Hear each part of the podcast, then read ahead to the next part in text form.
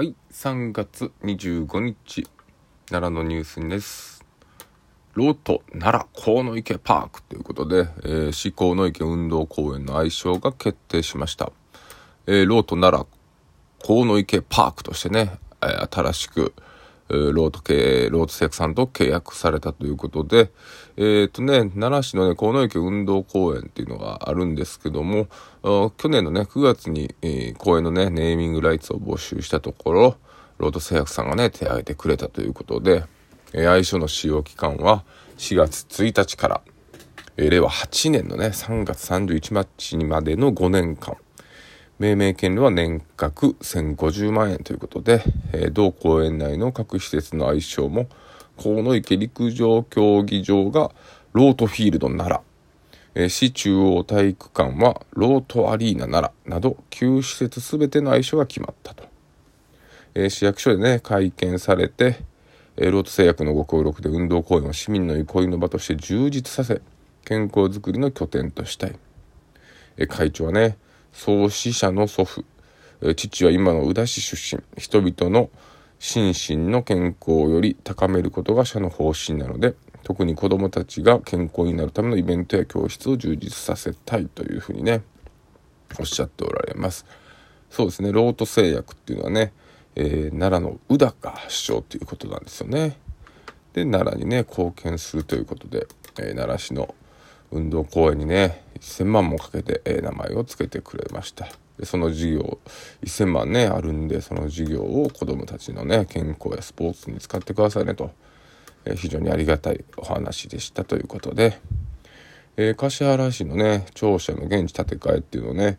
えー、断念ねしてったっていうのをね先日お伝えしましたけども、えー、それをね商店街の方たちはね、えー、頑張って建て替えてくれと。町のシンボル的なね存在に市役所がねなるのでねやはり八木駅前中心に市街地の活性化やにぎわいの創出に向けて新しい長所っていうのはやっぱり大事やよと古い今までは橿原のイメージがねこれからもっと良くしていきたいっていうところが悪くなるんじゃないのっていうような意見なのかもしれないですね。はい、えー、文化財活動へ対抗案ということで、えー、歴史文化資源の活用と芸術文化活動の振興の拠点施設として天理市で整備している奈良芸術、奈良歴史芸術文化村は関連経費を含めて10億1091万円を計上した。えー、令和4年の3月のオープンに向けて施設備品の整備や文化財修復の公開開設などのプログラム展開えー、誘客 PR の準備を進めていると。これまで展開してきた危機万葉プロジェクトは、3年のテーマを聖徳太子没後1400年に設定し、リレー講座やウォークイベントを開催すると。えー、フランスやイギリスで実績のある奈良の仏像や、えー、文化財の海外展示は令和4年度以降、次期展覧会に向けて準備すると。えー、6年度の世界遺産登録を目指す飛鳥藤原はえー、拡張現実や仮想現実など先端技術を使ったコンテンツを作成。地下以降で目に見えない構成資産を見える化し飛鳥藤原の価値や魅力を発信するということでね。そうなんです。よ天理がね奈良芸術文化村っていうのができて、えー、どういった施設になるのかはまだまだ見えてない部分も多いですけどもね。一つ観光のね起爆剤などになってくれればなと思います。えー、来春、飛鳥ハーフマラソン開催します。早く走るコツを伝授ということで、親子で走り方教室21組が参加してきましたと。えー、来年3月に第1回大会が開催予定の飛鳥ハーフマラソンの PR イベント、オンラインマラソン特別企画の親子走り方教室が14日、飛鳥村のえー、立花の、立花の村立飛鳥小学校グラウンドで開かれたということで、えー、講師はね、能率女子陸上競技の尾崎真理さんと、ボクシング元 WBC 世界フライ級チャンピオンの内藤大輔さんが務めたと。えー、尾崎さんは参加者とグラウンドを走り、足の着地面が大きいほど、地面からの反発をもらえるため、足が前に出やすく走る。あ、そうなんですね。えー、足の着地面が多いってことは、ちゃんとベタッとつけた方がいいってことなんですかね。えー、内藤さんはボクシングのパンチの打ち方をレクチャーしたんで、これがおもろいですよね。こう走るやつで、えー、内藤さんパンチの打ち方をレクチャーするっていうのはね、走るんじゃないのみたいなね、ちゃんとしたツッコミをできそうなので、非常にいいと思います。私も2月の25日にね、飛鳥村に行ってきまして、えー、ハーフマラソンを走る人たちのね、お手伝いをして、えー、自転車でね、こう、こぎ回ってたりしたんですけど、やっぱいい場所ですね。本当にできればね、本当秋とかね、季節のいい、えー、稲穂がね、黄金をまとっているような時に行くのが一番いいんでしょうけど、冬は冬でね、えー、それに見合ったね、いい景色にはね、なってるんでね、まあ、四季折々を楽しみに行っていただけたらなと思います。大和郡山お城祭り開幕。150日間開催分散型へということでね、えー、桜の名所として知られる大和郡山市の大和郡山城で24日、大和郡山お城祭りが始まってますということですね。えっ、ー、とね、8月22日まで150日間ありますんでね、えー、時間のね、ご都合のいい時に行けるようになっているということですのでね、ぜひぜひ行っていただけたらなと思います。えー、県と奈良市は24日新型コロナの感染者数が新たに22、ちょっと増えましたね。10人以上ボコッと増えてます。全国的にもね、ちょっとボコッと増えているような、えー、ところがあったかなと思ったんですけども、奈良でも同様に増えているということですね。はい。えー、ね、奈良国立博物館の館長が新しく変わっておりますよということです。はい、万葉集を読み解く3冊ということで、えー、ね、以前もお伝えしましたが、奈良魔法ブロワーソムリエの会がね、奈良万葉の旅百景っていうのを発刊しましたよと。はい、えー、責任者を務めているのがね、こ鉄田さんっていう方なんですけども、非常に知識が深くてね、えー、話も上手な人です。えー、こちらがね、えー、いろいろ書かれてるんですが、私もね、この、えー、新聞の2週間、1週間ぐらい前ですかね、を見てですねすぐ買いに行きまして、えー、競輪堂で、えー、今4位でしたねその前回話した時は1位っていう風な触れ込みだったんですけど僕が見に行った時はもう4位に押してたんですけどもそれでもやっぱ4位ってすごいですよね。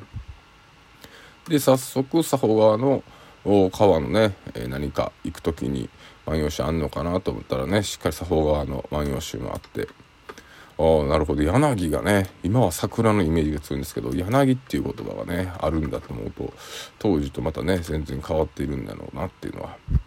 感じました。是非、え皆さんもね買って読んでいただきたいと思います。犬年身近な人との意思疎通大切に。うどん。いいですね。そういうことしてたらいいんですよということですね。はい。イカルガ町長のインタビューということになっておりますが、イカルガ町はね、それこそもう聖徳太子の精神、和で紡ぎ未来へ歩むっていうことでね、えー、聖徳太子をテーマにね、発信するとなると、街づくりに関しては法隆寺、門出の整備が必要ということですね。えー、法隆寺と JR 法隆寺駅周辺の地区を対象と街歩きと周遊着地型観光の街づくりをコンセプトに、えー、動いてるんですけども、確かにね、あのー法隆寺はね、25号線沿いで、え、車が結構ね、渋滞するようなところにあるんですよね。で、駅からもね、歩いて15分ぐらいでね、まあまあ遠いんですよね。ここの整備っていうのはかなり難しい感じはしますが、是非ね、やっぱり線400年っていうね、節目にもなってますので、もう頑張らなしゃあないなっていうところでしょうね。ただ法隆寺っていうのはやっぱ素晴らしいお寺だなっていうのはもう、行けばね、わかるのでね、是非法隆寺だけでもね、行くのも悪くはないんじゃないでしょうか。はい、三号町の方もね、我が町創生21インタビューでね、日本遺産に認定、輝きと安らぎのある町を目指してということでね、三号町、はい、えー、去年ね、一番行った町の一つですね。えー、SDGs のね、未来都市にもなってますし、えー、亀の瀬のね、越えていけ、えー、素晴らしいね、亀の瀬のトンネルとかもございます。またね、えー、産後ちょっとちっちゃい町なんですけど、大学、高校、中学とね、えー、大学まであるね、すごい珍しいんですよね。で、市議さんがあって、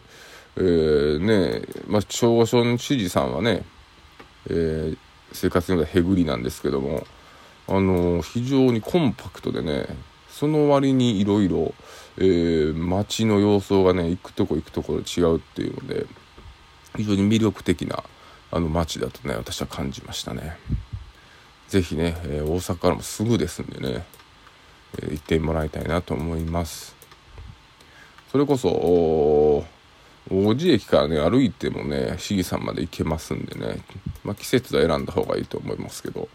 まあ、それか市議山下まで来ていただいてそこから、えー、ケーブル跡をね登っていくっていうのも、えー、いいかなと思います。はい。というわけで続いては、えー、ダイハツ HV 開発加速ということでね10年ぶりに32年内に SUV ロッキー投入ということで。ハイブリッド車ね参入されてるということです。もうあとうん十年経てばもうガソリン車はね、えー、乗れなくなるっていうのがねもうアメリカでは決定してますしね。日本もそれに追随することが、ね、絶対出てくるでしょうしね。もうあと1年になったらたらもうテスラにまみれてるような気もするのでね日本の、えー、車産業もね衰退されると困るので、えー、しっかりね情報っていう部分とねタッグを組んで新しいね車の可能性をね、えー、模索していってどんどんしていってくれてるんでしょうけど、えー、日本車にね乗っておきたいなと思います。本当にでも自動運転っていうのはもうめちゃくちゃ助かりますんで自動運転ってなって車などもう買うものじゃない、えー、街をずっと車が安全に、えー、ずっと走っているようなねことになって手を挙げるのかアプリを触るのかで乗れるようなねことになれば一番助かるなと思いました。というわけでね3月25日木曜日、えー、天気は良さそうですのでねいってらっしゃいですね。